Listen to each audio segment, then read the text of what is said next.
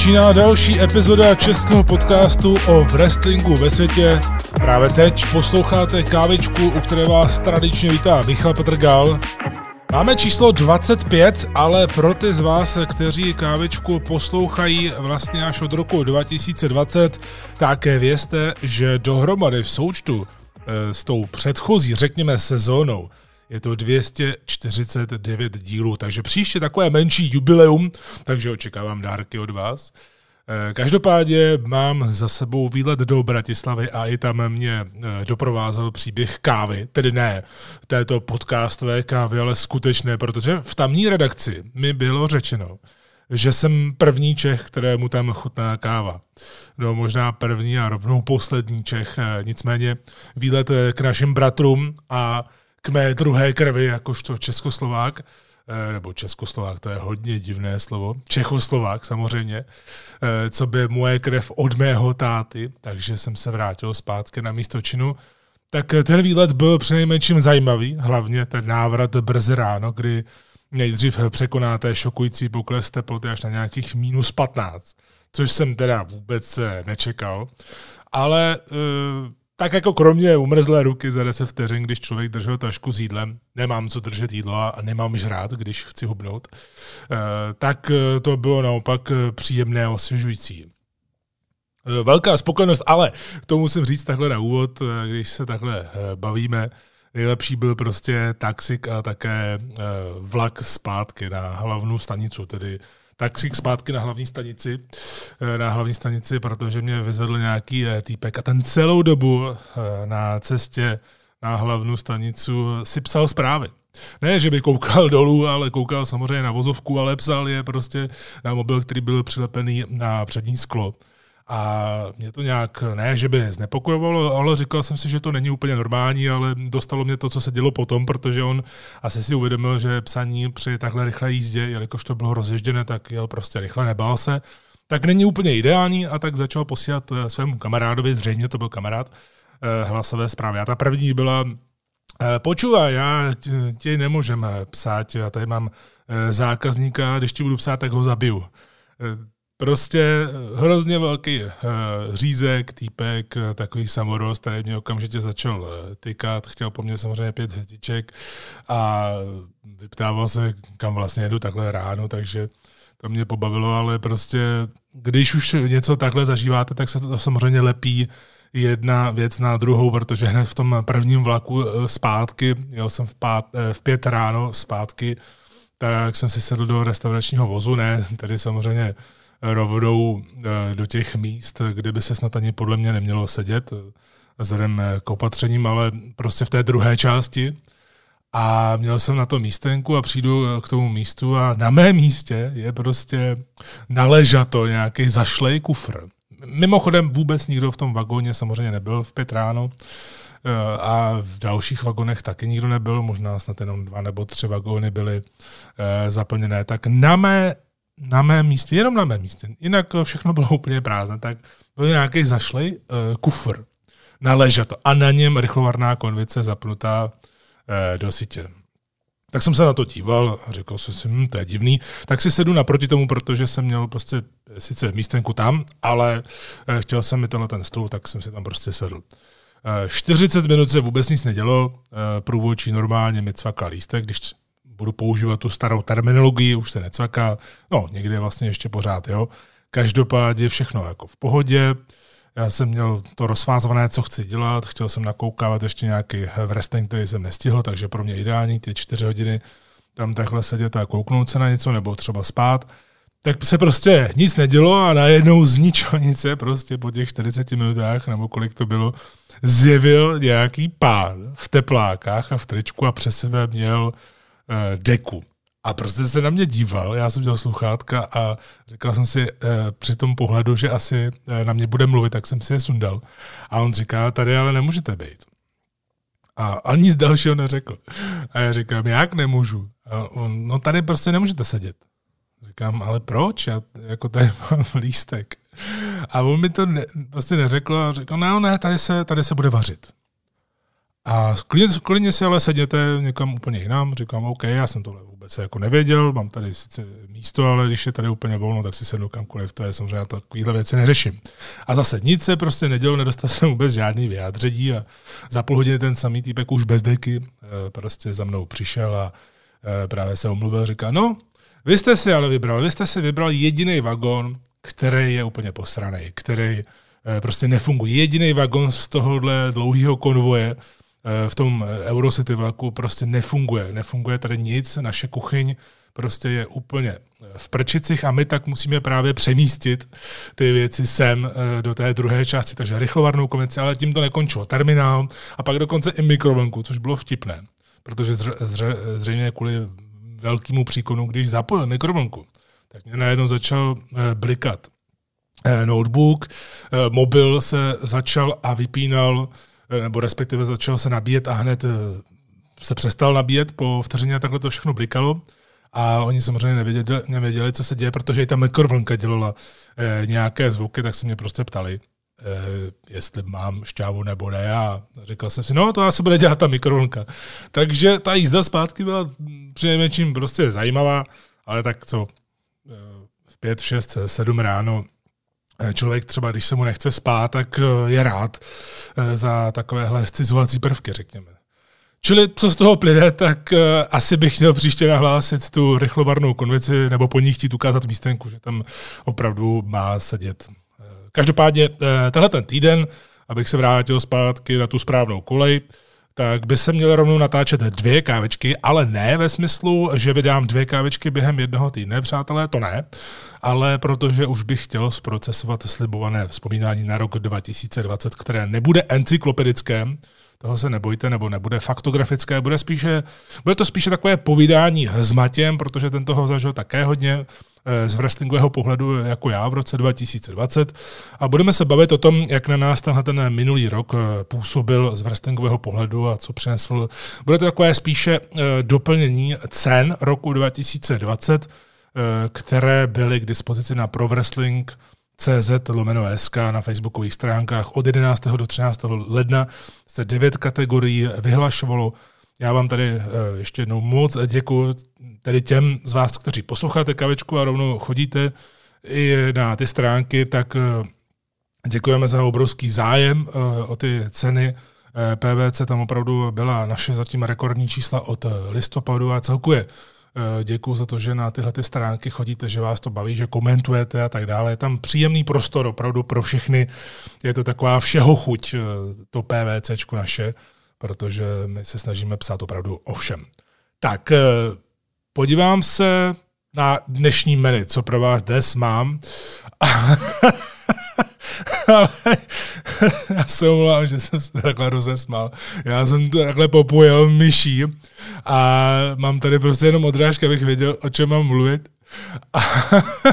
A první odrážka je G na čtyřech řádkách, takže se mi tady asi nějaká zvířena prošla, zatímco já jsem si šel dělat eh, kafe před touhle kávičkou. Takže prostě, dámy a pánové, první téma je G. Uh, jestli k tomu něco máte, tak mi napište samozřejmě komentář. Uh, no, hned pod tím uh, jsem rád, že mi to nesmazala, ta moje lvice tady. Tak, tak hned pod tím samozřejmě dnes budu rozebírat Hard to Kill, a to hned na začátku. Eh, Pay-per-view Hard to Kill od Impactu, eh, to si nemůžu nechat ujít, protože jsem to viděl včera a výborně jsem se bavil ale samozřejmě neunikne to recenzi.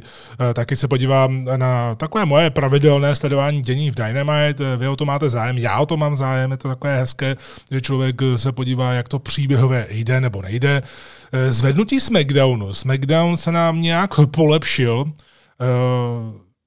i co se týče sledovanosti na Foxu, ta je stabilní, roste, ale jsou tam příběhy a wrestleři, kteří začínají vykukovat eh, spod povrchu, takže na to se určitě podívám. No a na závěr si dám vybrané novinky, které komentuju a taky odpovědi na vaše dotazy se vrací do tohoto dílu eh, kávičky. Takže, eh, dámy a pánové, pohodlně se usaďte, a dejte si svůj oblíbený nápoj, protože kávečka číslo 25 právě teď e, začíná.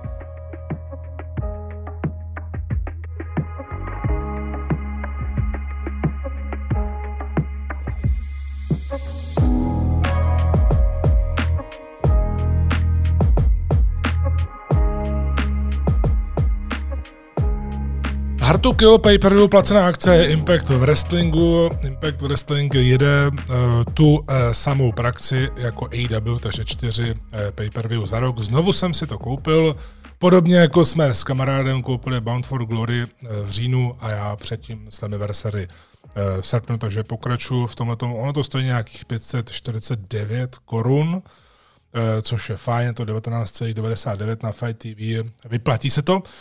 Každopádně to má, má to být velký začátek pro Impact, ne v takovém tom americkém stylu. Uděláme Juchajdu a bude tam eh, toho hodně eh, na venek, ale vevnitř to bude stát za Tak, eh, takhle to rozhodně není, protože Impact dost věcí budoval a spolupracuje také s AEW, což samozřejmě všichni víme. Nicméně i tak před Hard to Kill dokázal některé věci změnit. A ku podivu změnil dvě věci, které mě nejvíc eh, štvaly. A tím nemyslím eh, dvě osoby u komentátorského stolu, ale opravdu dvě věci. Samozřejmě tou jednou věcí jsou komentátoři, protože nově eh, komentují Matt Striker a D'Lo Brown místo Josha Matthewse a Madison Rain, která definitivně ukončila kariéru v Impact Wrestlingu. Josh Matthews povýšil. Já už jsem se několikrát tady k Joshovi vyjadřoval takže to vlastně nemusím ani opakovat, ale je to samozřejmě správná volba. Uh, Madison Rain se vůbec nehodila na komentář, měla hrozně otravný hlas i uh, divno, divný rejstřík. Uh, rozhodně ne vhodný právě do vysílání do televize. Prostě takový strašně ukřičený, divný. No, v každém případě, když to oznáme, a udělali dobře, že to oznámili v prostředku týdne, protože udělat to jako překvapení by byla obrovská chyba, protože mi věřte, že hodně lidí to řeší. Hodně lidí uh, řeší, jak ti komentátoři znějí a ti vám dokážou právě otrávit celý přenos. Takže uh, kdyby to neoznámili dopředu, tak prostě ty lidi, kteří nemají rádi Joshe Matthewse, se to prostě neobjednají. Protože ho nebudou chtít poslouchat, obzvláště ne v tichu. Ale takhle tím, že to zpropagovali a Matt Striker má ve wrestlingové komunitě Eh, velmi dobré jméno, už jenom právě kvůli tomu, jak komentoval s Vampirem Lucha Underground. D'Lo Brown je také známý, je uznávaný a já jsem byl osobně zvědavý zaprvé na jeho hlas u eh, komentátorského stolu a jak si bude svědčit s Metem Strikerem. No a musím říct, že právě to je jedna z věcí, která se rapidně zlepšila prakticky okamžitě. Eh, hned to bylo cítit, že je to úplně o něčem jiném, že člověk se do toho dostává daleko víc. Samozřejmě Matt Striker má v podstatě největší eh, přednost, eh, největší přednosti, když je ten zápas. Ten to prostě dokáže vést, dokáže eh, okomentovat důležité chvaty, dokáže říct, to, proč se tak děje. A Dílo Braumu zdatně sekunduje, dokonce je vidět, že už mají i prostě něco v sobě, nějaké charisma, mají chemii, je vidět, že to i zkoušeli na nečisto. to se dá poznat, že to prostě není jenom, že se to rozhodlo ve čtvrtek a řekli, eh, řeklo se, že v sobotu budou komentovat. To se samozřejmě také děje v televizi, eh, kdy ta dvojice se vidí poprvé v životě až ten den a nikdy to neskoušeli, ale tady je poznat, aspoň z mých zkušeností, že prostě tihle dva spolu seděli jednou, dvakrát, třikrát a, a nečisto, jak my říkáme, do zdi eh, komentovali nějaké věci eh, a zkusila se chemie. AW dělala to samé. AW s Jimem Rossem a Excaliburem taky seděli dlouhé hodiny a komentovali, aby vlastně zjistili, eh, na co si mají dávat pozor, kdo bude dělat co a podobně. Takže tohle to funguje. Já samozřejmě neměl jsem úplně tehdy dobrý pocit z Meta Strikera v Lucha Underground. Já vím, že ho hodně lidí má rádo, hodně lidí zbožňuje eh, Lucha Underground, ale prostě Matt Striker, on primárně nebyl eh, play-by-play komentátor, tady ten hlavní, ten uvaděč, ten průvodce, a byl vždycky jako spolukomentátor. To byla jeho židle. Ale v Lucha Underground nebo i třeba jinde pro World Wide Wrestling, nebo jak se to jmenovalo, WWN, Eh, co dělal dříve Gabe Sapolsky, tak prostě tam už taky dělal eh, play-by-play, ale v Lucha Undergroundu to byla prostě série. A tam byl samozřejmě problém, i, eh, nebo pro mě byl problém právě ten Matt Striker to vždycky hrozně moc přeháněl. On samozřejmě má výborný hlasový projev, to má encyklopedické znalosti, vidí hrozně moc věcí, ale právě to je ono. Vampiro samozřejmě je to je to prostě vampiro, je to charakter sám o sobě, je to člověk úplně eh, něco jiného.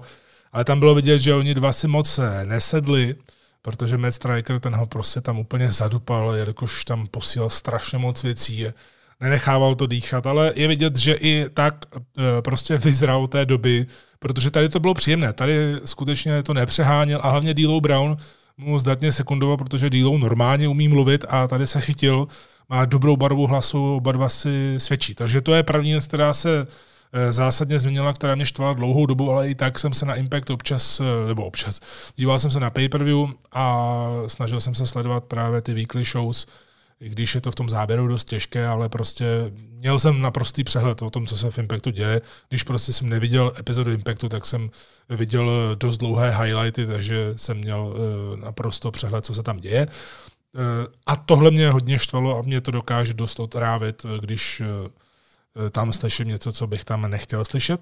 Ta druhá věc, říkal jsem si, že to nebude úplně tak zásadní, ale je, a bylo to hned poznat. Virtuální zvuk diváku. Impact dlouhou dobu razil v pandemii cestu úplného ticha, což je samozřejmě v pořádku. Já jsem o tom mluvil i při Slammiversary recenzi, že to tak nevadí, že oni to dělají jinak, ale teď je evidentní, že si sedli, řekli, hele, je nový rok 2021, pojďme to eh, udělat odlišně. A můžu teda říct, že je to obrovský eh, rozdíl. Oni si samozřejmě můžou eh, s těma zvukama hrát, můžou to prostě vypiplat do dalších dílů, ale to, že to teď udělali, a myslím si, že to i pouští eh, v wrestlerům, protože v WWE v Thunderdomu to dělají, že to wrestleri opravdu slyší, tak eh, to právě může i některým wrestlerům pomoci, že si alespoň myslí, že tam ty diváci jsou. Takže tohle jsou dvě zásadní věci, které už od první minuty mě to tak hrozně potěšilo že jsem se těšil na celé pay-per-view. Ona ta karta byla kvalitní, ona byla dobře udělaná, to o tom žádná. Ale takhle hned v té první minutě po intru jsem si říkal, jo, tak tohle by mohlo být super. Pojďme si projet ty zápasy. Začalo se eh, tag týmem, intergender tag týmem eh, DK se vrátili zpátky. Rosemary a Crazy Steve jsou zase spolu. Já jsem za to hrozně rád, protože Rosemary eh, samozřejmě to, co dělala s Wrestlehousem, to, co dělala v poslední době, v posledních letech, že to spíš eh, byl právě takový ten charakter uh, do komedie, tak je naprosto v pořádku, protože ona jakožto herečka dlouholeta uh, s tímhle tím problémy prostě nemá a naopak dodala Rosemary takový odlišný rozměr, aby to právě nebyla jenom taková ženská verze Fienda, když to úplně přeženu, ale přece jenom to, co Rosemary dělala dřív a to, jak se chytila DK tehdy ještě s Abyssem, tak eh, to má úplně jinou dynamiku, dynamiku a my jsme dlouho neviděli. Crazy Steve se k Rosemary vrátil v podstatě eh, na posledním impactu před Hard to Kill. A i když jsme je dlouho neviděli, tak byla okamžitě uh, zpátky ta chemie. Já jsem za to hrozně rád. Jsem zvědavý, jestli třeba přidají třetího člena nebo co se bude dít, ale ta storyline eh, celkově, nebo takhle, Impact si umí držet, eh, držet své storylines, takže o to bych se nebál. Je úplně jasné, že eh, to někam povede, ale právě oba dva mají tak výrazné postavy. Crazy Steve neměl v podstatě nic moc co na práci. Jsem hrozně rád, že ho přijali zpátky, protože je to zajímavý talent, je prostě se zajímavým příběhem, jak má problémy s viděním, že v podstatě vidí jenom Eh, žitky před sebou, když řeknu, a když je špatně osvětlená hala, tak eh, dalo by se říci, že když má někam skákat, tak nevidí a někam skáče. Takže je to opravdu velmi zajímavá postava. Mně už se Crazy Steve líbil v podstatě tehdy od debitu v TNA, takže jsem za to hrozně rád a proti ním šli Tenel Dashwood a Caleb K, tedy ten týpek, co chodí s Chris Statlander, Eh, v AEW stále mi Chris Statlander ještě neodpověděla na můj dotaz, jestli si se mnou dá eh, kávu, že za ní dojedu do Spojených států amerických. Nicméně, ten Dashwood, eh, to je takový delší příběh pro mě. Já jsem měl hrozně rád Emu, když Hill turnovala v NXT a měla skvělé zápasy. Opravdu Emma Emma Page a tak, eh, ti prostě založili v wrestlingu a v těch provazech tu revoluci, tu ženskou revoluci, o které se pořád mluví, tak na Emu se opravdu trošku zapomínalo eh, v tom součtu, že tam je Bailey, Charlotte a tak dál. Ale potom samozřejmě do hlavního rostru, když přišla, tak nic moc. Mně se líbila i Bublifoková Emma, já jsem s tím neměl vůbec žádný problém. Dalo se s tím fungovat i klidně několik let, podle mě, kdyby se to vyvíjelo. Ale od té doby, co přešla mimo, tak prostě mě vůbec nezajímá. Ten Dashwood mě vůbec nezajímá, podle mě ani nemá, jasně, nemá emu, nemá to jméno, ale podle mě ani nemá tu... Ona samozřejmě je dobrá wrestlerka, dokáže vám udělat eh, dobrý až velmi dobrý zápas, o to nejde. Eh, já spíš mluvím o tom, co přináší vlastně ženské divizi Impactu, kromě toho, že to je další žena do té divize. Za mě nic. Za mě to prostě není jméno, které by mohlo fungovat. A celkově Tenil a Caleb, i když dělají to, co dělají, jak se prostě fotí a podobně, tak pro mě je to nezajímavé, lehce otřepané a nevěřím jim to, jak to spolu dělají. Byť právě alespoň jsou to hýlové, že to je tak, že kdyby tam byli diváci, tak je budou samozřejmě bučit, protože to, co dělají, tak je hrozně otravné. Ale zápas jako takový na otvírák eh, fungoval dobře, i když jsem si upřímně myslel, že budou otevírat eh, Edwards eh, s Kelleherem, jelikož jsem si nějak ve své pomatené hlavě myslel, že to bude zápas ala Sabu a Sabu Abyss, že prostě místo provazu budou ostnaté dráty, ale úplně ne, nevím, proč, nevím prostě proč jsem to měl v hlavě. Ale Bart Wire Massacre je něco jiného než eh, Bart Wire eh, Rope, nebo jak se to jmenuje oficiálně, to teď nebudu hledat. Eh, takže proto chápu, že to nebylo jako první. A hlavně, kde bereme tu jistotu, že oni to měli živě. Hartuk. Oni mohli si i několik zápasů klidně přetočit a jenom pak prohodit ty, nebo to, to pořadí, takže v pohodě.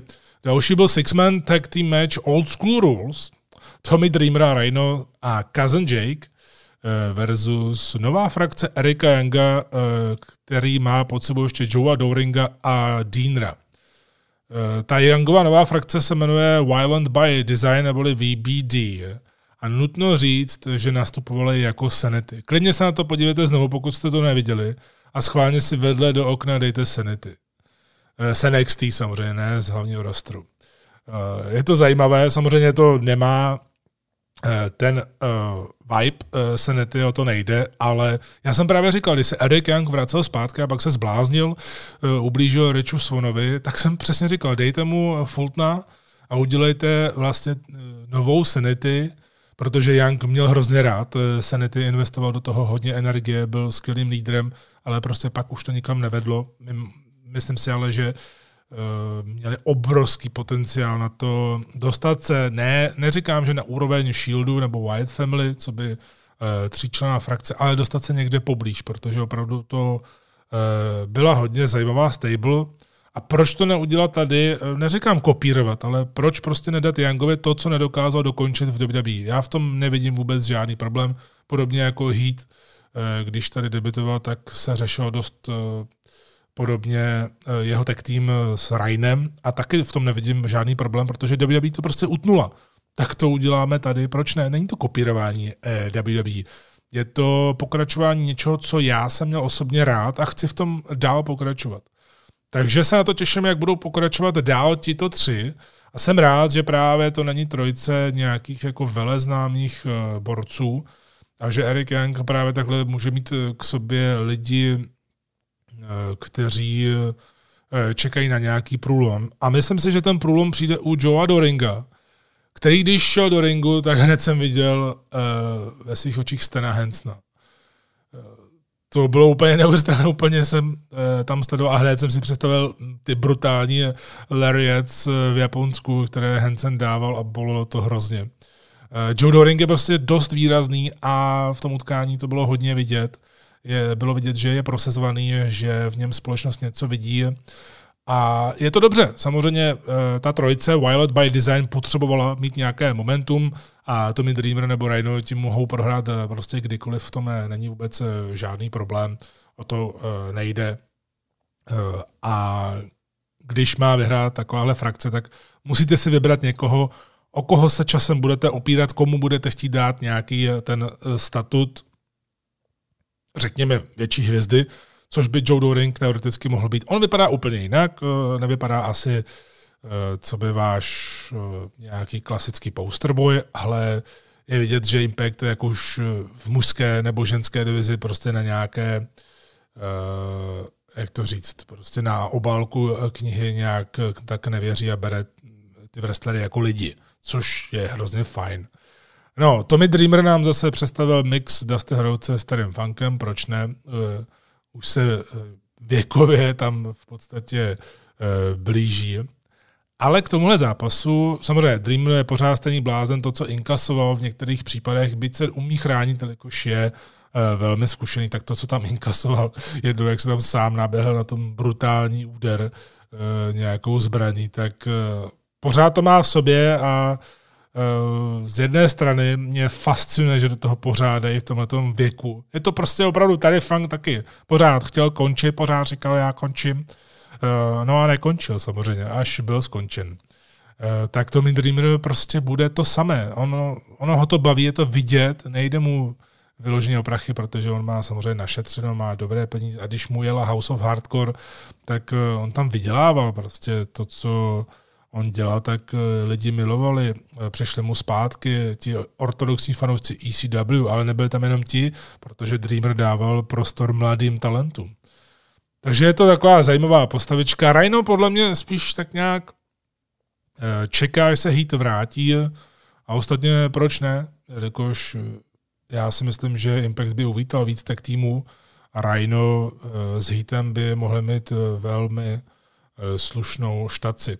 Každopádně zajímavá perlička k tomuhle zápasu, eh, kterou dost oceňuji, tak eh, to bylo to, že když eh, je tolikhle lidí v zápase, jelikož to byl Sexman, takže šest lidí, a každý byl úplně někde jinde, tak Impact to vyřešil split screenem. To znamená, že nám ukázal tři různé záběry kamery na jednu obrazovku, abychom mohli vidět všechno. To si myslím, že neříkám, že je to revoluční, to zase neblbněme, ale je to hrozně dobrý přístup právě k tomu, že si nemusíte vybírat, eh, kde eh, budete mít ten hlavní záběr, ale prostě ukážete všechno, aby diváci viděli, co se tam děje. Takže za mě velké plus v tomhle smyslu.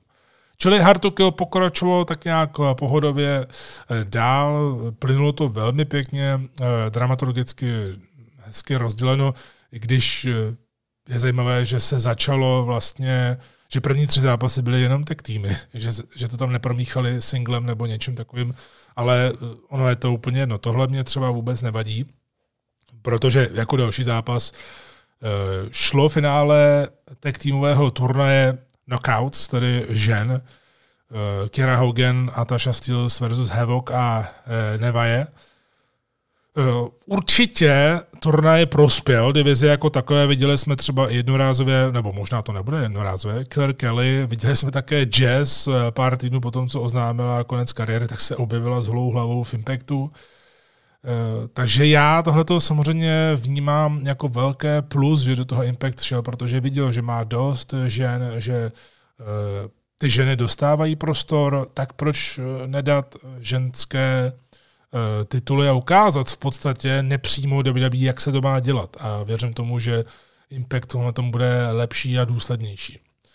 Ono samozřejmě celkově se dá najít dost slušné množství zajímavých wrestlerek, ale upřímně tady v tomto utkání mě dost mrzí prohra Hevoka Nevaje, i když samozřejmě chápu, že eh, Kira Hogan a Tasha Steelers mají sebevědomí, mají image, ale ke mně, i když jsem se snažil, eh, nemyslím jenom v tomhle zápase, ale dřív i v roce 2020, Snažil jsem se jim přijít na klub, ale prostě ke mně se to nedostává. Jsou mi jedno. Jsou mi úplně jedno a Hevok eh, Nevaje, eh, dalo by se říct, eh, ty už se znají hodně dlouho, Jessica Hevok si prošla určitými fázemi, samozřejmě osobními a tak dále. Je to velmi zkušená wrestlerka, Neva je v podstatě taky.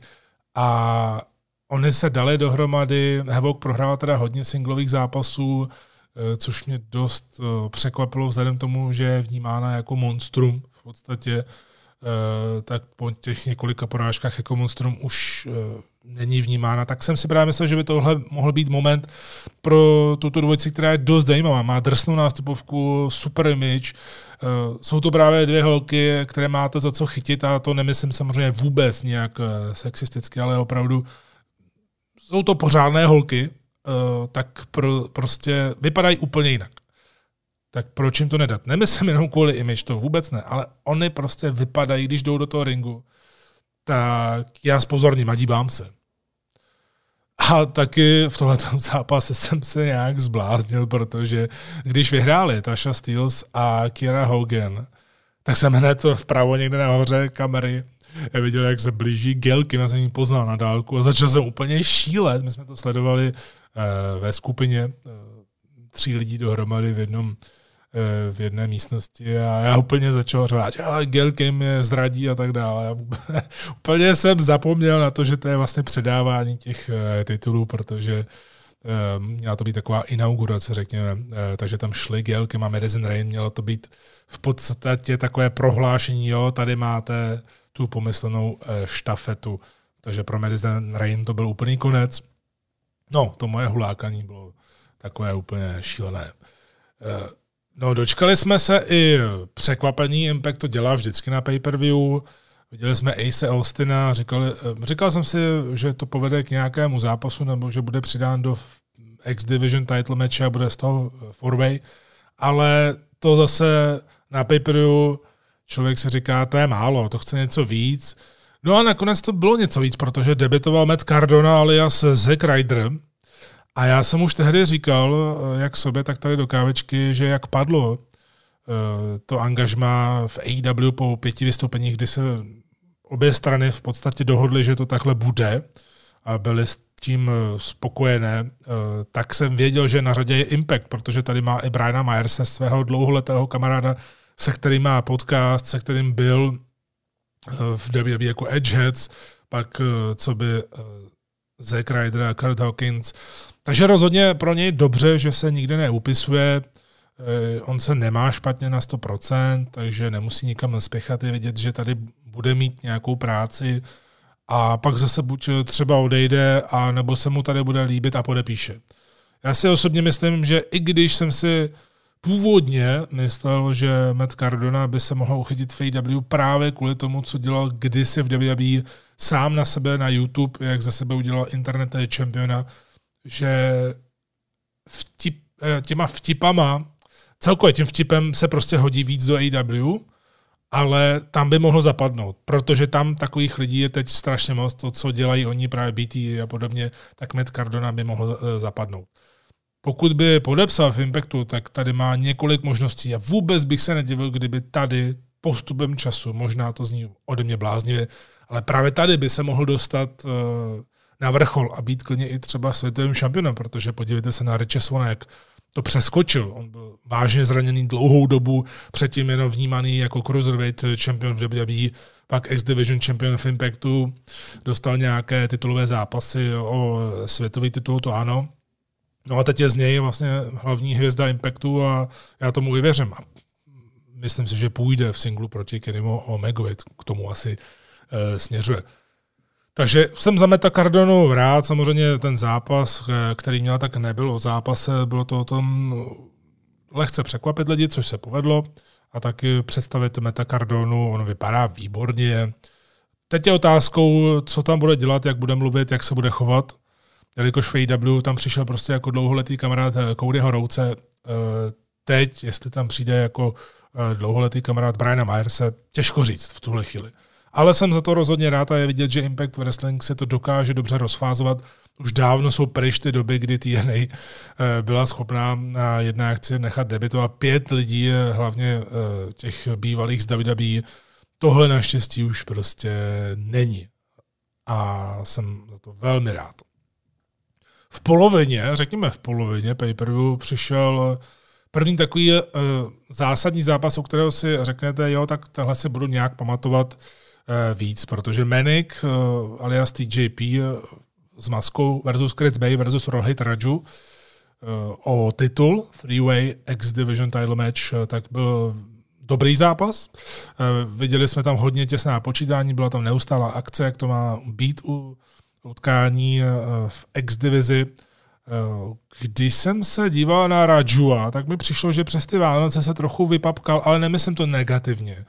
Eh, myslím to tak, že se nám trošku zvětšil, protože se vyrysoval trošku do objemu, vypadá víc na bytě. No a Chris Bay, o kterém jsem také hovořil v roce 2020, tak na mě vždycky, spíš i s těma holkama a tak dál, jak byl v šatně sám a podobně, tak eh, na mě vždycky působil spíš jako super charakter, že to umí hrát, ale v ringu, aniž bych ho chtěl nějak urážet, to vůbec ne, protože je to prostě atlety, atlet. To je. Eh, ale prostě v ringu ho nedokážu nějak odlišit. Tady vypadal svůj, a to samozřejmě díky dvěma soupeřům. Eh, Menik to je prostě zkušený borec, který dokáže všechno. Dokáže vést zápas, dokáže ten souboj udělat úplně jiný než ten předchozí. On umí high fly styl, umí výborně submise a podle mě, ať už to bude TJP v masce nebo bez, tak přesně jak jsem to říkal loni, to má být eh, tvář X-divize, protože TJP je, eh, je opravdu vynikající talent, dokáže to prodat, eh, vypadá u toho a myslím si, že kdyby dostal i nějaký právě postprodukční prostor, že by o něm dělali klipy nebo nějaké malé filmy, tak by to bylo hodně dobře. Hodně se tam vtipkovalo právě ohledně Menika TJPho, že to nemůže být to, když samozřejmě tetování ho prozradila, ale myslím si, že spíš Impact to hraje právě na tuhle tu notu, že si tam z toho dělá srandu. Ale jak říkám, TJP je prostě pán a je dobře, že obhájil a uvidíme, eh, co s tím bude dál. Dan Purazzo versus Taya Valkyrie o titul. Tak tohle byl, přátelé, výborný zápas. Tohle byl výborný zápas, který jednoznačně ukázal, proč Taya Valkyrie je samozřejmě eh, jako skvělá wrestlerka, už eh, z Mexika hodně vyzápasená, v Lucha Underground to vypadalo výborně. Eh, ale tady právě přesně jako Rosemary měla dlouhou dobu spíše komediální segmenty, komediální příběhy, takže se trošku zapomnělo na to, že ona zápasit umí. No a Deano Purazzo, ta právě v roce 2020 ukázala, že měla výborný rok, že prostě v NXT to byla špatná volba, že to je joberka. Mimochodem, kdyby takhle vystupovala v NXT, tak už takto nejlepší divize, nejlepší ženská divize na světě v NXT by dostala ještě jednu uh, takovouhle uh, peckovou zápasnici. Ale zase přesně mohla by tam zapadnout, mohl by zapadnout někdo jiný, takže Deona Purazzo v Impactu jako virtuoza za mě super. A tady se právě setkaly dvě velmi kvalitní wrestlerky, což většinou znamená, že uvidíme něco eh, super, eh, navíc na pay bez výrazného omezení a ještě k tomu o něco šlo. Prostě za mě skvělý recept na úspěch, eh, storytellingové super a hlavně to mělo cool finish. Ten double armbar, prostě zase něco jiného. Dana Porazzo se neustále nějak vyvíje, snaží se ukazovat jiné stránky, teď tam má i Susan, má tam Kimberly, funguje to a myslím si, že to může u ní fungovat ještě hodně dlouho, což je dobře. No, eh, velká šílenost samozřejmě uh, už před těmi hlavními zápasy eh, byla Ethan Page versus Karate Man. To bylo něco absurdního, ale absurdity Page umí dokonale, to nám ukázal. Ale já se přiznám, že když se tam hovořilo o Karate Manovi a tak dál, Eh, tak jsem upřímně čekal třeba nějaké cameo od Williama Zabky nebo Ralfa a tedy dvou hlavních představitelů Karate Kida kdysi dávno jako teenageři, eh, hráli teenageři, ale sami byli asi přes 20 let podle mě, podle mě ale teď hlavně představitelé Cobra Kai, skvělého seriálu na Netflixu, který pokračuje v tom odkazu Karate Kid se stejnými herci. To je neuvěřitelné a je to výborně napsané, doporučuji se na to podívat, já už jsem o tom tady mluvil. Tak právě jsem eh, čekal, že se tady něco takového stane. Eh, nakonec tomu tak nebylo a byla z toho tříminutovka, která jako kdybyste dělali eh, na hodině výpočetní techniky na škole a učili se nějaké přechody filtry. Bylo to uděláno na schvál do dada humoru, což samozřejmě, my jsme se teda smáli úplně jak blázni, protože to prostě, mě to připomínalo i ty staré bojové filmy, které právě nemohly Eh, nemohli mít nějaké super efekty, tak to dělali, jak to dělali a ať už to mysleli vážně nebo, nebo ne, tak prostě vždycky z toho vyšlo to, jo, že choreografie boje super, na toho měli své mistry, ale to, jak to vypadalo, to kolikrát bylo kouzelné a samozřejmě nikdy nesmí chybět u takovýchto eh, karaťáků, že vyrvete soupeři srdce z těla, což se stalo. Každopádně, protože už máme od Hard to Kill jeden eh, den navíc, tak samozřejmě se dějí i e, nějaké jiné záležitosti, třeba potom. A nejzajímavější mi přijde dlouhé vyprávění Etna Page na sociálních sítích o realitě. Jak to vlastně bylo s tímhle zápasem, jelikož my víme, že on už tam nemá smlouvu, a tohle mělo být poslední vystoupení Etna Page, proto Karate Man, podobně jako tehdy, když byla zavražděna Ellie, Eh, když končila v Impactu, tak Karatimen tady v podstatě tím, jak mu vyrval srdce eh, z těla, tak zabil Ethan Page, takže to opravdu bylo poslední vystoupení. Ale skutečný, skutečný Ethan Page, nemyslím si, že tohle je storyline nebo work, tak byl na sociálních sítích naštvaný na společnost, že to se stříhal tak, aby to vypadalo tupě. Protože on k tomu říkal, že ten vtip už byl v té původní podobě přímo od Page, co si nahrál on sám a se stříhal to a poslal jim to. Eh, takže s tím nesouhlasil. A původně, a to jsme také nevěděli, eh, on totiž říkal, že původně ani nechtěl Karate Mana v Impactu vůbec eh, tento charakter. Chtěl to mít jenom na svém YouTube, kde to proslavil. A je teda pravda, i když jsem se řechtal jak blázen, tak je pravda, že tenhle ten segment by si spíš hodil na internet ala tehdy Broken Matt a jeho některé věci na jeho vlastním YouTube kanále. Na Paperu úplně si tak nejsem jistý, jestli to patřilo nebo ne nechám to asi na jiných lidech, na vás třeba. Eh, bylo to, za mě to bylo takové osvěžení, zpestření, člověk se zasmál, ale naprosto chápu i tu pageovou eh, stránku, pokud to takhle opravdu bylo, což asi bylo, tak je to samozřejmě smůla.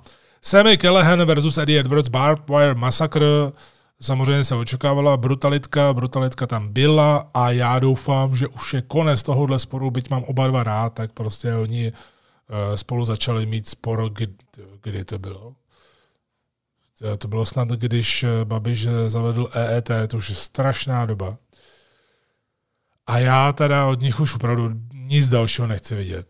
Byly tam šílené spoty, třeba Pile Driver na desku s ostáčem, to bylo fajn.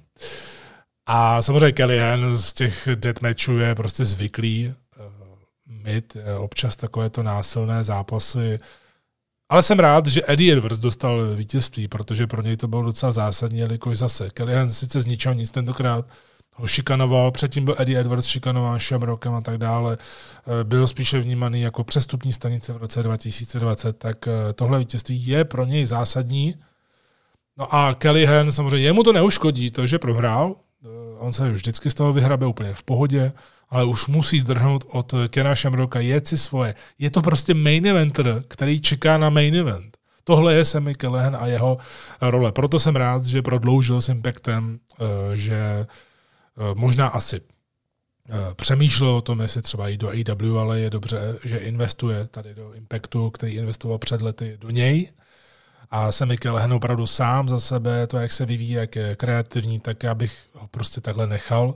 Protože logicky, kdyby on prostě, on je hodný, on je strašně hodný a kdyby tehdy uh, řekl, že neprosadíte su Blanchard a nechá se porazit, tak samozřejmě by byl v main eventu a šampion hodně dlouho podle mě, ale on je prostě týmový hráč a věřím tomu, že letos na ten vrchol se nějak dostane, ať už to bude znamenat, že bude mi titul nebo ne, prostě bude v těch hlavních věcech.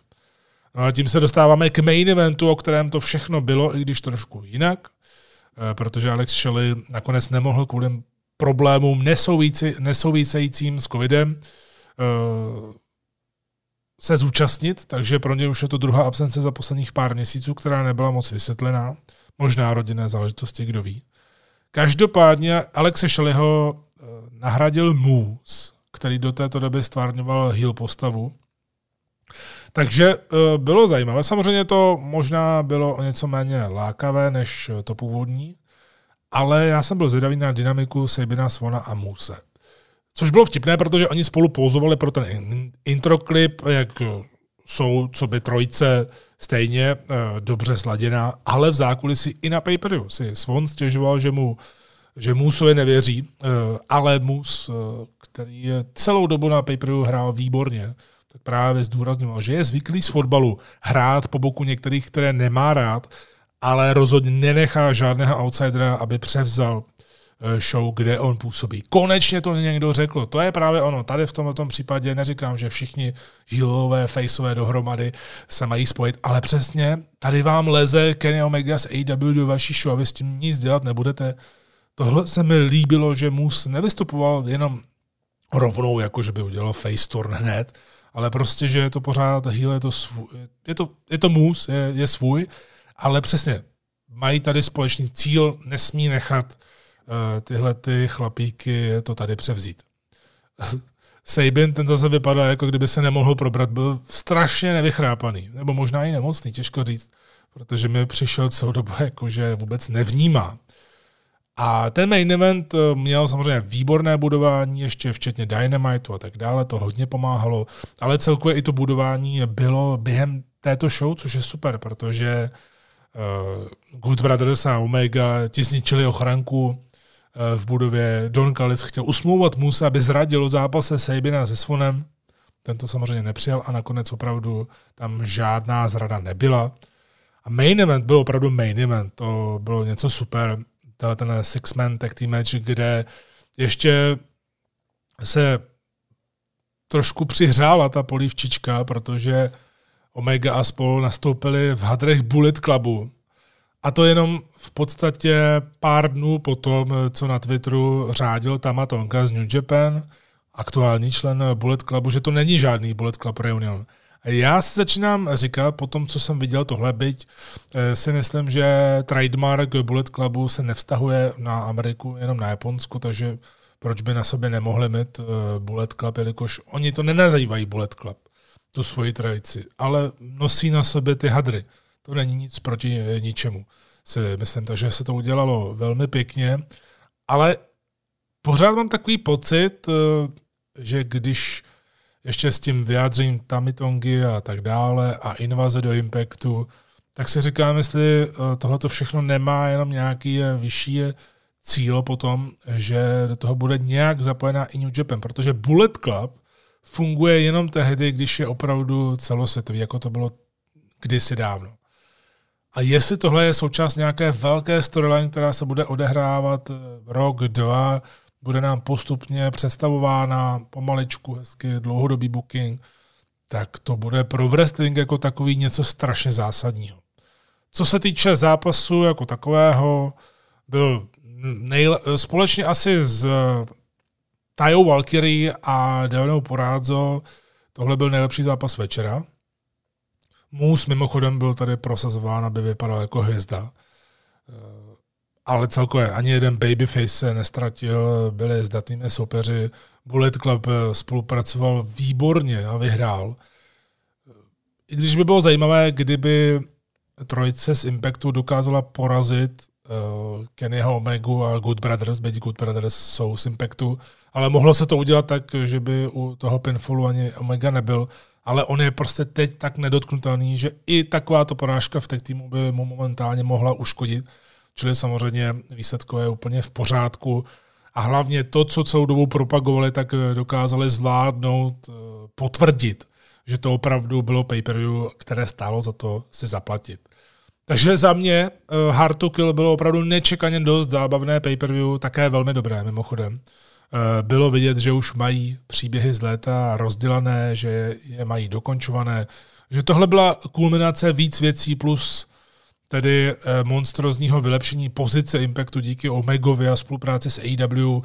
Už jsem hovořil o komentátorech, eh, super za mě, velké plus, táhle to výborně, ty necelé tři hodiny.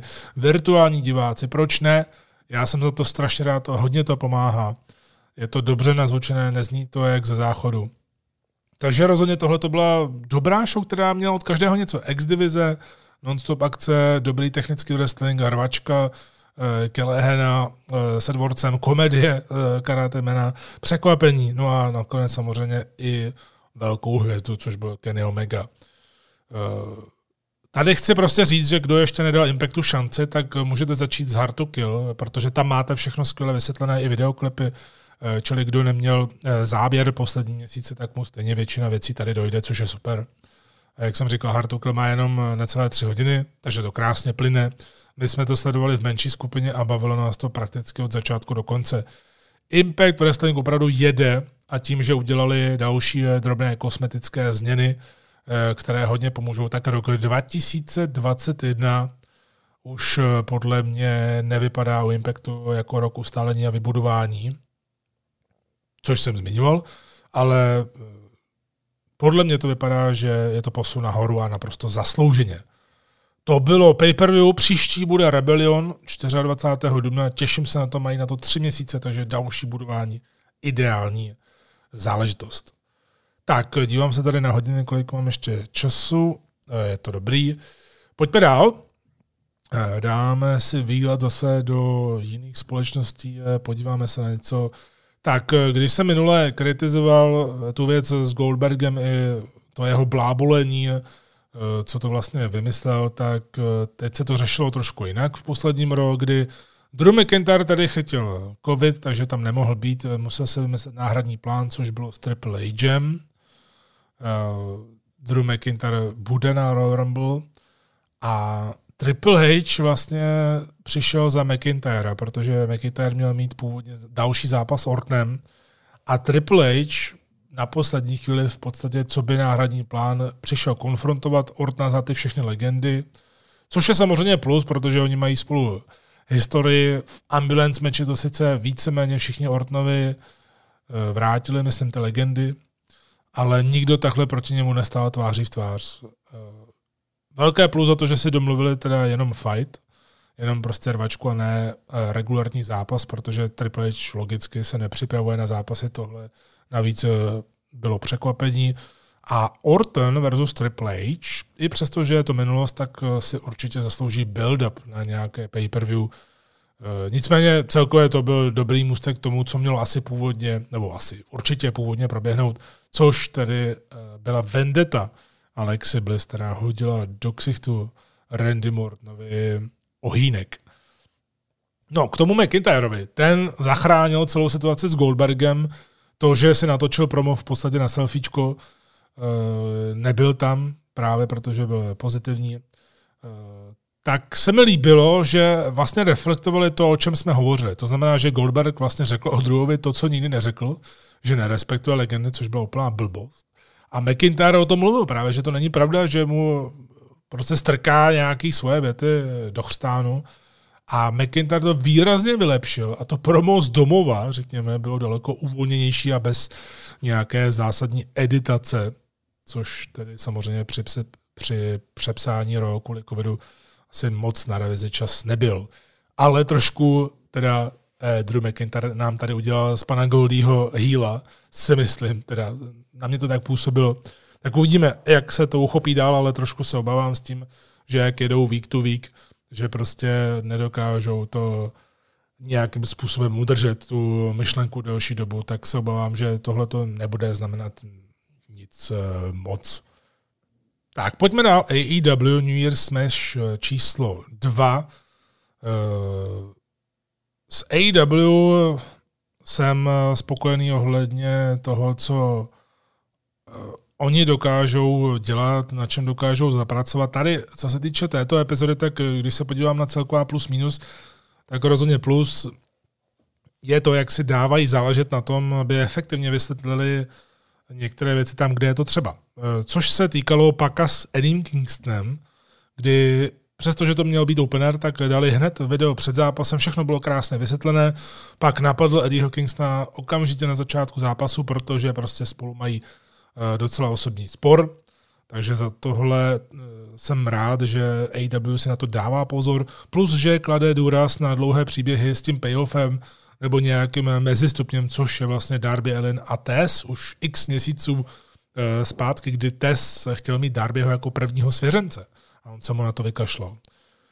Ale mínus eh, tady u mě je to, a na to by se opravdu měli dávat pozor, je zvláštní, že prostě tohle to nevidí nebo to nikdo neřeší. Za mě tady eh, na poslední akci v posledním díle Dynamite hodně zápasů začalo úplně stejně, to znamená napadením, eh, nečekáním a schválně se na to podívejte. Eh, většina zápasů začala úplně stejně. Víceméně. A podle mě je potřeba to prostřídat. Samozřejmě, že nebudete každý zápas začínat s klasikou, eh, že půjdete do klinče nebo prostě nějaké to pasování z volného stylu a podobně. Prostě to uděláte po každé, nemusíte dělat po každé jinak. Samozřejmě, když to dvakrát za sebou bude stejné, tak o co jde. Ale myslím si, že by se to mělo hlídat víc, jakož je to vidět. A je to, je to divný. Příběhy. Příběhy, uh, je jich dost v AW, rozvíjí se zajímavě. Uh, třeba uh, Dead Triangle a Kingstonová grupa, která nemá jméno, k tomu se tam ještě přidal Lance Archer, který měl schodit všechny vlasy, ale tady, jak to bylo přetočené, tak ještě ty vlasy měl. Tak samozřejmě ten zápas, pak Kingston logicky, pak byl lepší v ringu, tam Kingston nic nezíská. Ale co dál, co dál v tom příběhu? Je tady, nebo začíná tady být faktor Lance Archer, který v podstatě po tom monstru uh, nic, nic moc nemá v AEW, tak uh, teď z něj vlastně dělají víc face, ale Jake Roberts je tam stále jako jeho manažer a on nepůsobí jako face. Je divné to, že Lance Archer chodí pomáhat Dead Triangle, má sice asi nějaký rozpor trochu s Pakem, to se možná vyřeší, ale nechápu, když tam takové monstrum jako Lance Archer, který i v těch videoklipech ničil třeba 10 lidí najednou, tak tady přijde k Dead Triangle proti třem lidem, včetně Kingstonovi. A když přijde Archer jako face, tak faceové najednou mají přesilovku. Jsou čtyři proti třem. Teď to má být přesně naopak, ne? Že healové mají mít uh, přesilu a mají šikanovat uh, ty hodný. Divný. Za mě, to zatím, uh, za mě to, tohle zatím nefunguje, ale jsem zvědavý, kam to půjde dál. Stejně jako jsem zvědavý na Mira s Chuckem Taylorem, protože bylo jasné, že Miro porazí Chucka Taylora tím, jak to udělal, tak Miro vypadal jako ďábel v ringu. Prostě to byl takový lepší, delší squash, a Miro se teda neskutečně nařachal. To je vidět, že opravdu strašně maká. Vypadá výborně. Jeho forma fyzická je absolutně úžasná. No a tím, že ho porazil, tak samozřejmě další měsíc, co nás čeká, jakož za měsíc už by měla být svatba Penelope Ford a Kipa Sabiena, tak eh, další měsíc je přímo jako dělaný pro AW, protože uvidíme určitě data segmenty, eh, vtípky, prostě ala BT, akorát to bude tady v televizi. Inner Circle má takovou zajímavou výzvu, vlastně po vzoru Hagera s Wardlowem, kteří si vyříkali uh, svoje problémy v ringu v singlem zápase. To je mimochodem hodně zajímavý přístup uh, společnosti a celkově do toho určitě mluví Chris Jericho, že právě máte velkou grupu, je jasné, že máte vždycky mezi sebou třeba nějaké neschody, ale právě třeba jindy se to neřešilo, nebo se to právě řešilo tak, že okamžitě Eh, v podstatě tu frakci rozdělili, tady to dělají právě jinak. A mně se to hrozně líbí. Tady se vlastně teďka bude řešit, kdo eh, má být oficiální tech team Inner Circle. To je celkem logická otázka, protože je jich hodně a každý by chtěl zápasit, každý by chtěl získat nějaký ten titul. A teď se tedy bude řešit, což je hodně vtipné, kdo eh, z Inner Circle může jít po těch titulech. Takže se udělalo to, že na příštím Dynamitu, který je 20. ledna, budou proti sebe tak týmy Jericho a MJF, eh, Santana a Ortiz a Sammy a Hager. Samozřejmě tady je obrovská šance posílit Santanu s Ortizem, protože to je vynikající tým, ale trochu v tom Inner Circle eh, zapadl, ale zároveň také, nebo zároveň můžete posunout ten příběh Inner Circle Protože když vyhraje Jericho s MJFem, tak časem je jasné, že to rozhodí víc tu frakci. Ale nesmí se zapomínat na Santanu s Ortizem, to by byla velká škoda, protože oni jsou opravdu mimořádně talentovaní a v poslední době nebyli moc vidět, kromě tedy toho brutálního sporu s Best Friends, který měl vynikající kulminaci tím neuvěřitelným street fightem opravdu na ulicích a na parkovišti. Dark Order a Hangman Page, tak eh, tady mám velkou radost, že ty hodně vtipné segmenty z BTE mně přijde tedy, že se dostávají alespoň v nějakém samozřejmě trošku jinačím stylu na Dynamite, aby to bylo uhlaznější. A tady to bylo Dark Order, Cold Cabana tam doleval whisky Hangmanovi a je vidět eh, to, co v podcastu Evil Uno a Stu Grayson eh, říkali, že by asi neměli už teď po smrti Brodyho Leeho pokračovat jako kult, ale spíš eh, co by rodina. Což se také děje a funguje to zatím velmi dobře. A ten uh, mini, no, podle mě to není, možná není mini příběh, ale prostě Hangman, který uh, s nima už nějakou dobu paktuje neoficiálně, prostě jenom s nima je, v místnosti, popíjí, baví se s nima, tak teď to bude takový faktor. Přidá se Hangman k Dark Order nebo ne? Bude jejich lídr? Já bych si osobně představil, kdyby Hangman byl takový lídr, ne lídr ve stylu Exalted One, ale lídr prostě. Protože on je zatím jejich největší jméno v podstatě a zase by to posunulo Dark Order a hlavně Hangman Page už nemá Elite, takže nikam nepatří. O tom je ten dlouhodobý příběh, že začal víc spít, protože se necítí být součástí ničeho. No a tady se cítí skvěle.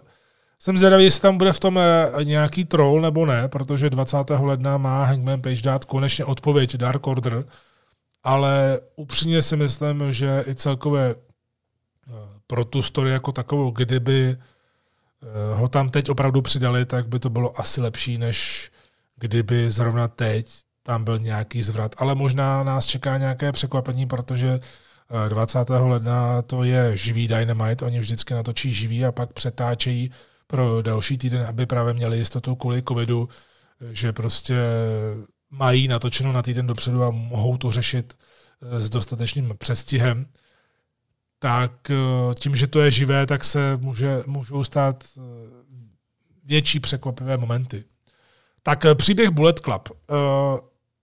Je vidět, že se děje prakticky to, co Young Bucks prozradili o původních plánech prvního Dynamitu. Oni to říkali, že to mělo být tak, že Good Brothers měli původně podepsat s AEW, což se vlastně nestalo. A hlavně oni měli přesvědčit AJ Styles, aby neprodlužoval smlouvu s WWE.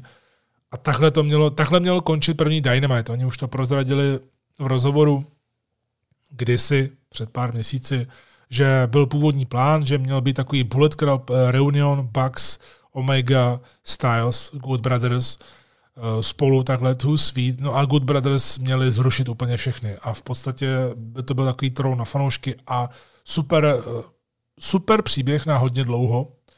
Eh, což se vlastně teďka v podstatě děje, akorát postupně, jelikož vidíme, že Don Callis ovlivňuje Kennyho Omegu, ten se nechává, chová se jak hajzl, no a teď to mělo být The Elite a Don Callis zařídil, že místo Young Bucks eh, půjdou do Six-Man tagu Good Brothers najednou.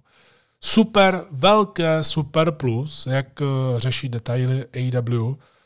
Good Brothers jsou outsidři, proč by měli mít nástupovku? Když právě Tony Khan a spol nevěděli v příběhu, že tam přijdou, tak proč by měli mít nástupovku? To bylo výborné, jak přišli bez a ještě ze strany tohle jsou ty detaily, které mě nutí se na to dívat právě dál a dál, protože je to uvěřitelnější a strašně mě to baví, takové niance. Ale taky v tomhle zápase velké plus, v tomhle Sixmanu, eh, velké plus pro Dannyho Limelighta a Varsity Blondes, protože oni tady byli vidět díky soupeřovým jménům. Ale taky dostali ofenzivu, což je super. Omega ten není sobec nikdy, Good Brothers jsou taky uh, pohodáři, týmoví hráči. A konkrétně Danny Limelight to hodně využil. Uh, je to vidět, že prostě je prosadili, ale zase ne tak, aby to vypadalo, že na ně nemají, což je samozřejmě dobře že to tak eh, bylo. Zapletl se do toho i John Moxley, Young Bucks, Lucha Brothers, takže ten příběh má další vrstvu, jelikož Ono to vypadalo, že Bucks se postaví, Good Brothers ale neměli na to čas, protože najednou tam byl Moxley a z ničeho nic přišla, přišli Lucha Brothers, kteří eh, v podstatě vypnuli Young Bucks.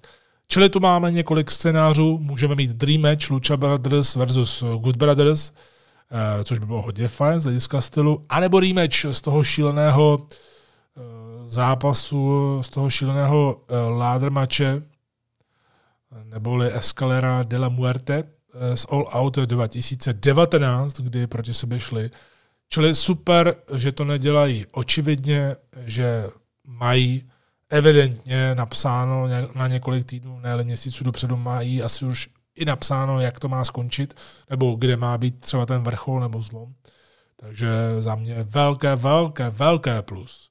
To samé pro Waiting Room, pro segment Britt Baker, pro mě tohleto byl perfektní segment, ve kterém se Britt Baker našla. Ona samozřejmě to už zkoušela na AEW Dark, ale tady ten první díl na Dynamitu, eh, Britt Baker nám ukázala, jak umí hrozně dobře hlásit a stírat ty lidi. Cody zase v přítomnosti žen neřekl ani slovo, nedostal eh, vůbec eh, prostor. Jediné, co vázne podle mě, je trošku ta storyline s Jade Cargill. Možná je to i kvůli tomu, že Shaquille O'Neal má hodně povinností a nemůže se uvázat třeba na pár týdnů. Takže se asi řeší, jak se to udělá, protože by se to udělat mělo, jelikož se stále o Šakovi mluví, že se i zmiňuje jménem. Každopádně teď v tuhle chvíli si člověk, člověk neví, co si má myslet. Přišla tam Red Velvet, ta byla původně svěřenkyní Brandy Rhodes, eh, ta už je těhotná, takže nebude součástí žádné storyline, díky bohu. Eh, myslím si, že pro všechny. Ale celkově tenhle ten příběh na to, jak Jade Cargill stírala Codyho Rhodese tehdy v ringu, když debitovala, byť to vypadalo uh, lehce random, tak pro mě tahle ta story je chladná. Ale Waiting Room parádní i s tím setem, jak to udělali vedle Dynamitu, že tam měli i diváky vlastně od wrestlerů, produčních a rozhodčích. Prostě bylo to vtipné. Bylo to opravdu vtipné, vkusné a kreativní. Eh, Jurassic Express versus FTR, ale ne Jurassic Express ve stylu Jungle Boy a Luchasaurus, ale Marco Stunt šel místo Luchasaura.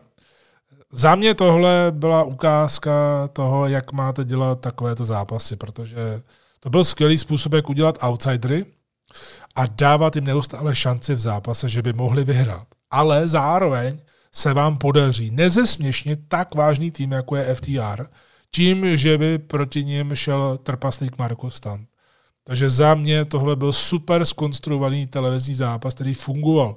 Hot tagy fungovaly, Jungle Boy vypadá výborně, jeho nástupovka, ten Tarzan Boy, super. Všechno takhle fungovalo, všechno se to krásně sedlo. Oproti tomu nefunguje NWA v AW. Alespoň v tuhle chvíli, jak se bavíme, nevím, co bude do budoucna, prostě za mě to nefunguje. Jo, Serena Deep versus Ty Conti může být zajímavý zápas, ale pro mě Serena nezvoní. Ty Conti má potenciál, ale myslím si spíš, že půjde nahoru Anna Jay. Serena Deep by mohla časem pomáhat ženské divizi v zákulisí. O ženy, co se týče struktury zápasu, se stará Dustin Rhodes, ten to má na starosti. Eh, což je samozřejmě velmi dobře, ale je potřeba, aby tam někdo tomu dodal řád. Možná to bude Serena, těžko říct. Nebo to bude úplně někdo jiný. No a main event, který se opravdu budoval strašně dlouho, Darby Allin versus Brian Cage, eh, za mě právě po main eventu předtím Omega Phoenix výborně si to rozdělila AW a právě dělá z toho TNT Championship, že to není nějaký druhořadý titul, což by normálně měl být, ale že opravdu má eh, svůj velký prostor. Pro mě tohle byl skvěle vybudovaný zápas po osmi měsících, kdy jsme i viděli videoklip s příběhem v polovině show, takže vlastně člověk ví, o co jde, proč to začalo tak dál. Jak jsem říkal, Tess byl naštvaný, že ho Elin na začátku odmítl a tak si vybudoval tým Tess z Briana Cage a dalších.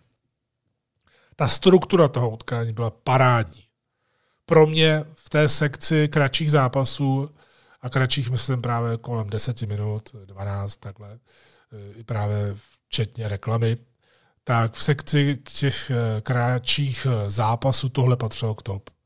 Byl to jednostranný meč a podle očekávání tak to mělo být, protože Cage má o 100 liber víc. Teď dělali to vážení, eh, Brian Cage je monstrum, ale právě Darby Mulenovi je to úplně jedno nechával se házet, fakuje ho, jak ležel, to bylo super.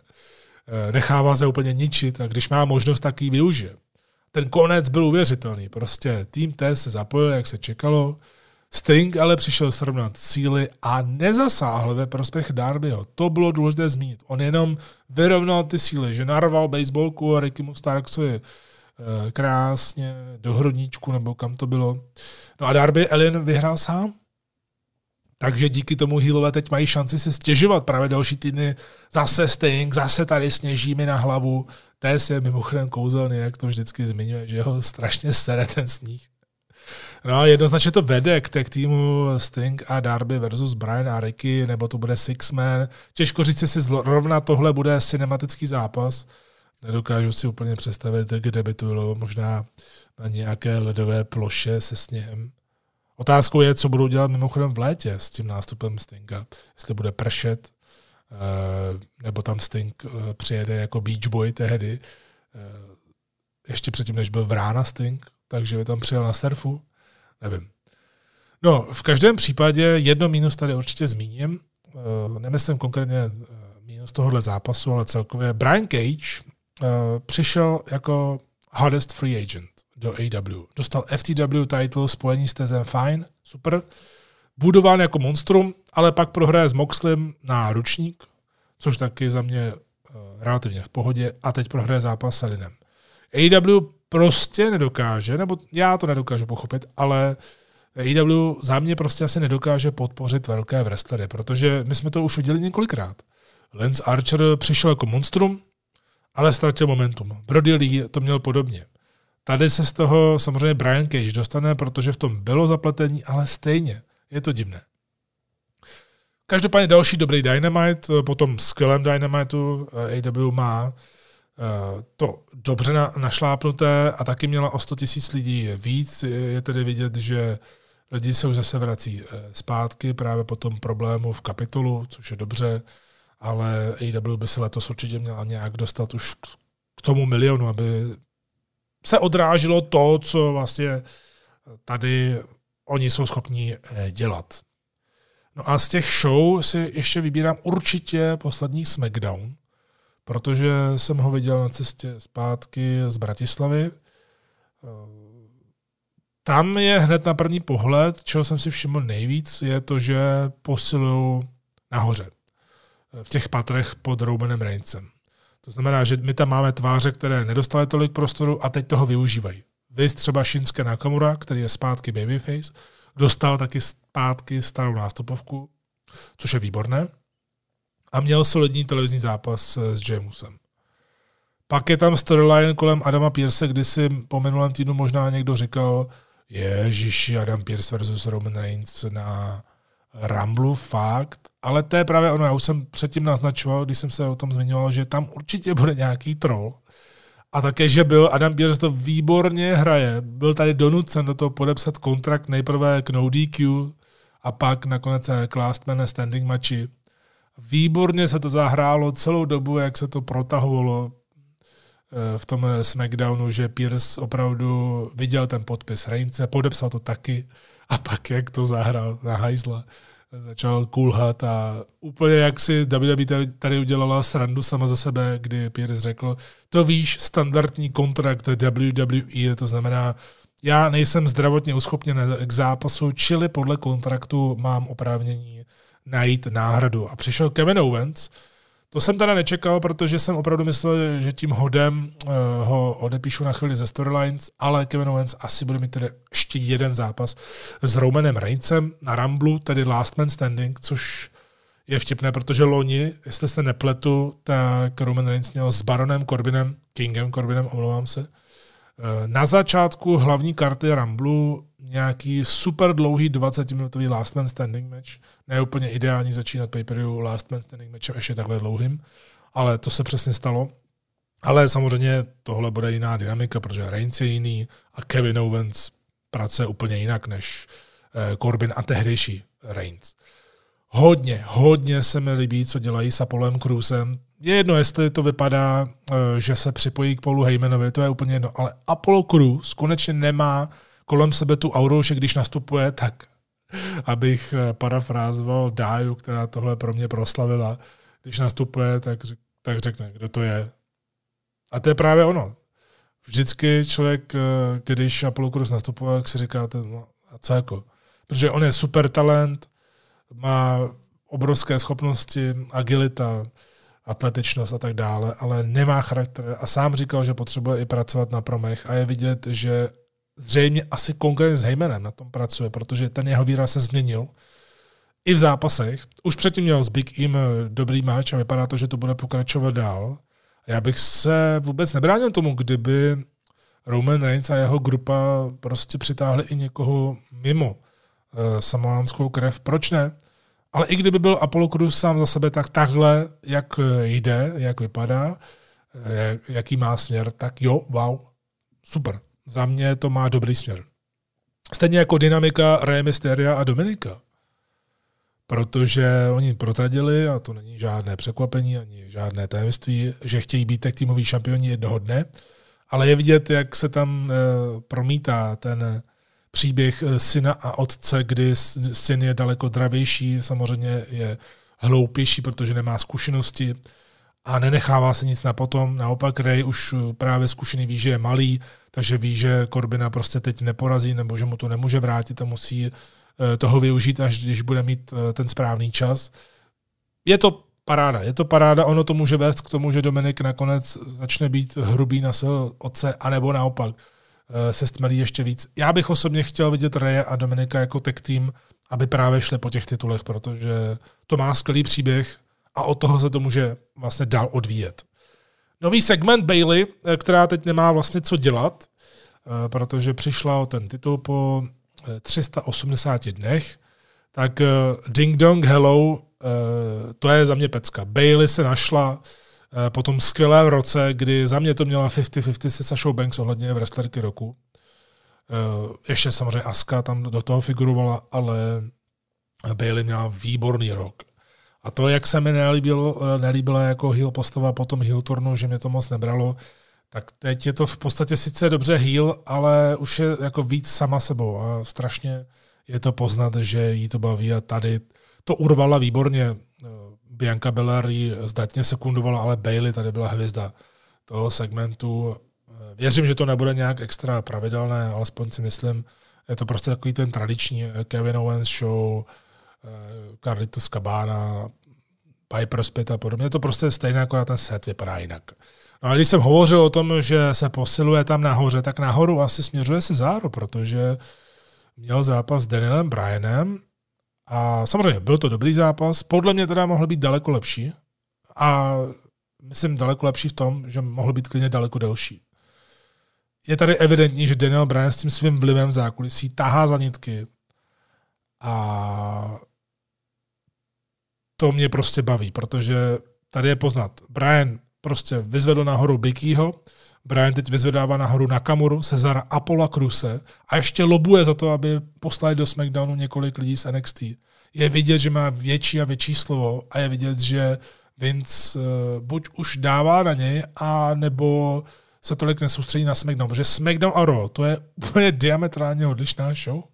SmackDown je takové, uh, takové WWE bez filtru, dalo by se říct, nebo s, s malým filtrem. Uh, Zatímco Ro příšerně dlouhé a strašně zmatečné. Takže to je zajímavý vývoj, budu to určitě sledovat eh, dál, myslím ten vývoj. A myslím si, že SmackDown tím, jak se teď i drží tu vyšší sledovanost na Foxu, tak eh, určitě potěšil eh, televizní stanice. A tím, že tohle má dobrou sledovanost, tak je jasné, že WWE to nebude měnit, takže tohle bude ten směr. A já se na to upřímně moc a moc těším. No a na závěr vyjádření k pár novinkám a Q&A, nebo byly otázky a odpovědi, tak pojďme na to. Eh, máme potvrzené tři WrestleMania, v dalších letech už jsou i data a místa, tak ta letošní bude dvoudenní, 10. a 11. dubna, opravdu v Tampě, jak se říkalo, WrestleMania 37, ale ty další dvě zatím jsou napsány jako jednodenní. 38 má být v Texasu 3. dubna a 39 v Kalifornii. 2. dubna 2023 a tam právě směřu. Tam se chci dostat osobně, je to za dva roky, eh, protože původně, když měla být WrestleMania v Hollywoodu, jak už bylo datum, kdy to zhruba bude a všechno se to posunulo, tak jsem právě zamýšlel, že zrovna právě do Kalifornie a celkově ten trip po USA bych chtěl dát, takže dva roky přípravy uvidíme, jak to všechno bude eh, vypadat. Eh, každopádně je zajímavé, že ty další dvě jsou jenom jednodenní, je evidentní, že už eh, WWE počítá s tím, že to bude klasika, že už mohou být všichni fanoušci na stadionu a vrátí se zpátky k tomu jednomu dní. Což možná může být chyba, protože já osobně nechci prostě už vidět sedmihodinovou v WrestleManii, protože, jak jsem říkal, to je prostě lobotomie. Ale kromě toho se už také začíná potvrzovat víc a víc pay-per-view. Není to na ten celý rok, jako to bylo dřív, ale máme to jasné. Rumble 31. ledna, NXT TakeOver 14. února, Elimination Chamber 21. února.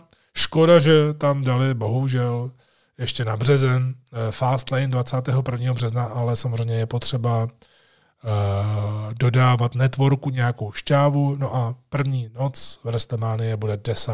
dubna. Takže určitě se to tak nějak, řekněme, uh, zlepšilo, ta situace v WWE.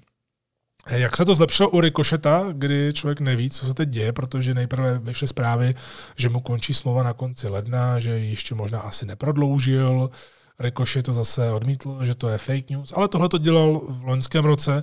No a potom hned vyšla nějaká jiná zpráva z jiného zdroje, že naopak v roce 2019, když přecházel do hlavního rastru, tak podepsal novou smlouvu a ta už byla pětiletá. Což by znamenalo, že Ricochet je uvázán do roku 2024. Co z toho je pravda, nevíme, pravděpodobně asi to druhé, že opravdu je, je jasné, že když lidi přecházejí z NXT do Raw nebo do SmackDown, tak podepisují nový kontakt. To tak musí být, jelikož tam jsou úplně jiné i podíly na merchandise, tantiemy a tak dále. To se všechno musí vyladit novou smlouvou. To je pochopitelné. Ale jestli už v roce 2019 podepisoval Ricochet pětiletku, nevím. Ale i tak, kdyby podepisoval tříletou, tak to vlastně stejně ne, nedává, no vlastně to ne, jako ne, nevyhovuje to tomu uh, vyřčení, že mu končí smlouva teď v lednu, protože 2019 plus 3 je 2022, takže pravděpodobně asi Ricochet spíš zůstane. Ale free agentem je Dalton Castle, který neprodloužil smlouvu s ROH. Dalton Castle možná pro některé ještě ne tak úplně známý, ale bývalý ROH World Champion, který vypadá úplně jinak než všichni ostatní, eh, se skvělým základem wrestlingu, ale suchylárnama, tak prostě už nebude Far Age.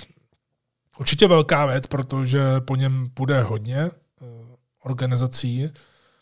Nebudu tady spekulovat kdo, ale řeknu, kde bych ho chtěl vidět. A možná tím několik lidí překvapím. Daltona Kásla bych chtěl vidět v New Japan. Právě vzhledem tomu, co on umí. On má výborný základ, což se do New Japan bude maximálně hodit, ale právě ta jeho postava, ten jeho charakter, pokud by si tam vzal to, co měl právě eh, třeba i s těma The Boys, i když to možná s testováním bude těžké je zapojit do toho, tak tohle by Japonci milovali. Celkově jako komplexní balíček by na Kásla podle mě japonští fanoušci milovali. Takže já ho chci vidět v New Japan. No a na závěr eh, vaše otázky a moje odpovědi. Máme tady první otázku. Kam má podle tebe namířenou Marty Scarlett a proč vlastně nebyl delší dobu vidět v televizi? Tak nejprve odpověď na to první. Marty Scarlett se zapojil do toho šíleného skandálu Speaking Out, údajně měl nějak, nějakým způsobem zneužít 16-letou holku, on to vysvětloval, v podstatě to nepopřel, pak to tedy popíral, což je samozřejmě to nejhorší, co můžete dělat, že si protiřečíte a zmizel. Zmizel uh, z obrazovky, zmizel i z příběhu ROH, kde vlastně byl, i jako hlavní booker, a jako jedna z největších star a dobře placených. No a ROH vlastně, nevím jestli na začátku letošního roku nebo na konci toho minulého, oznámila oficiálně, že Martiskar už vlastně skončil, že to je vzájemná dohoda. A to je právě otázka. Kam má namířeno, to bude těžké, protože za mě osobně, když to možná bude znít trošku hrubě, tak podle mě kariéra Martina Skarla, podobně jako kariéra Jimmyho Levoka, skončila. Je možné, že by se třeba mohlo objevit někde v Evropě, kde to tolik eh, společností třeba neřeší, myslím ty menší. Eh, my jsme třeba tehdy, než Martin Skado se stal velkou hvězdou, tak jsme o něj eh, měli zájem, byl dostupný, ale právě bohužel se nám stalo zase to, co se nám stává často, že pak utekl pryč a už to bylo těžké. Takže Martin Skado, za mě asi mu skončila kariéra, je to možná trošku přísné, ale je. AW se to nelajzne, Eh, jelikož to asi není úplně tak vyřešené, eh, ta věc s ním, eh, tak prostě byla by to blbá image pro AEW, přestože tam má strašně moc kamarádů z The Elite. Nevím, je to možné, že se ještě někde objeví, ale moc bych s tím nepočítal. Další dotaz. Michale, chtěl bych se tě zeptat, kdyby ty si měl na starost psaní scénáře pro Retribution, tak jak by vypadala od začátku frakce pod tvým vedením? Hmm, tak díky. za tuhle otázku. Eh, já bych určitě nechal ten hackerský motiv. Eh, vyhodil bych teda eh, téma anarchismus a podobně, ale určitě bych nechal spojení lidí, kteří prostě neměli to štěstí nebo nedostávají prostor. Takže podobně jako tehdy Nexus, kdy Nexus se prostě zbouřil, šel proti systému, tak tady něco takového. Podle mě vlastně když to tak vezmeme, eh, jak už vystupovali a celkově eh, ten směr frakce, ať už tedy eh, v mém pohledu nebo v pohledu WWE, tak ve výsledku vlastně by nestorelineově, nepříběhově, měli být členové Retribution vnímání jako takový antihrdinové, protože oni jdou proti systému, který hodně fanoušků a jiných lidí kritizuje. Takže to vlastně není úplně heel motiv. Já bych určitě nechal klidně Aliho jako toho úvodního hackera a spíš bych to hodil do stylu Anonymous. A to myslím tak, že ve smyslu je nás víc, než si myslíte. Proto bych nedělal nějaká taková ta uh, gangová napadení, ale že by se nejprve odhalil Ali a měl by třeba jenom jednoho nebo dva pomocníky, samozřejmě bez masek a bez nějakých debilních men. Eh, nechal bych to několik týdnů, bylo by dost prostoru na vybudování zájmu o ty postavy. No a pak bych klidně postupně přidával. Hlavně bych tu frakci udělal tak, že oni by kazili některé zápasy, ale ne napadení v hale, ale že by prostě ovládli produkci a vždycky by nechali nějaký vzkaz přes ty obrazovky, když už tam máme ten Thunderdome. Prostě bych si s tím víc vyhrál a dal bych do toho lidi, u kterých bych věděl, že s nimi chci pracovat, až se bude stable zase rozpadávat. Že budou mít nějakou tvář, že nezapadnou v tom rybníčku eh, ani v singlu a tak dál a že budou mít nějaký příběh za sebou. Protože ostatně Retribution jako koncept není vůbec špatný nápad, naopak, ale provedení od WWE Eh, bylo bohužel mizerné od začátku. Eh, další dotaz. Až se zase budou rozjíždět, rozjíždět ta AOV akce, tak budeš mít v plánu přivést hned po pandemii nějaké větší indie hvězdy, aby se to zase nakupl? Tak eh, není třeba. Těžko teda říct, co je v dnešní době myšleno pojmem větší indie hvězdy, ale prakticky můžu potvrdit, že po rozetí NXT UK se evropská scéna proměnila a větší jména nejsou k dispozici. Eh, když budu trošku otevřenější, tak vemte se například eh, A-Kida, který teď vyzýval Waltera o titul v NXT UK, tak my jsme ho měli v hledáčku a seznamu a dokonce, jsme, dokonce jsme se mu chtěli ozvat eh, před časem a on podepsal a čau. Prostě není dostupný. Vidíte, jak jsem to říkal s tím Skarlem. No a takových tady bylo samozřejmě daleko víc, o tom nebudu mluvit a s tím prostě člověk nemůže nic dělat. To je jedna věc. Ale hlavní věc pro mě je ta, to vždycky zdůraznuju, uh, AOE prostě primárně není opravdu o jménech. Je to o té značce jako takové, je to o fanoušcích, je to o atmosféře, o tom, že chodíte na AOV a ne na jedno nebo dvě jména, i když chápu, že prostě jména lákají. Uh, pro nás větší hvězdy by, uh, větší indie hvězdy by nás taky prostě při častějším využívání potopili a museli bychom jako společnost skončit. To je prostě holý fakt. Eh, protože já sice AOE dotu od začátku a měl jsem na to i úvěry, ale to není tak hrozné, jako kdybych do toho ještě pravidelně zapojoval jednoho nebo dva borce s mnohem vyšším platem, kteří by přilákali logicky a opravdu upřímně o pět lidí třeba víc jenom. Jenom o pět lidí víc. Takže, když to vezmeme matematicky, to je slovo, matematicky, tak výplata minus zisk z pěti lidí navíc jsou prostě jasné počty je to o dost větší propad, eh, který by prostě v konečném součtu znamenal zánik AOE. Samozřejmě, že tu je řešení ve smyslu, že když se nám zdvojnásobí návštěvnost, tak se pak můžeme bavit o různém koření navíc, o nějakých zajímavých hostech a podobně. Ale přes dvojnásobení bych musel hledat nové prostory, protože do KD Krakov se určitě nevejde třeba eh, víc než 300 lidí. Eh, no to nastartování AOV znova. Já tam nemám strach, protože lidé se obecně těší na otevření hodně věcí a to nakupnutí z mé strany už bude jenom to, že vyhlásíme návrat a že konečně taky dojedeme na to Slovensko, kde to vypadalo naprosto výborně z hlediska předprodeje i zájmu lidí. Hrozně se na to těším, až to všechno bude možné, ale ještě si budeme muset nějakou dobu eh, počkat.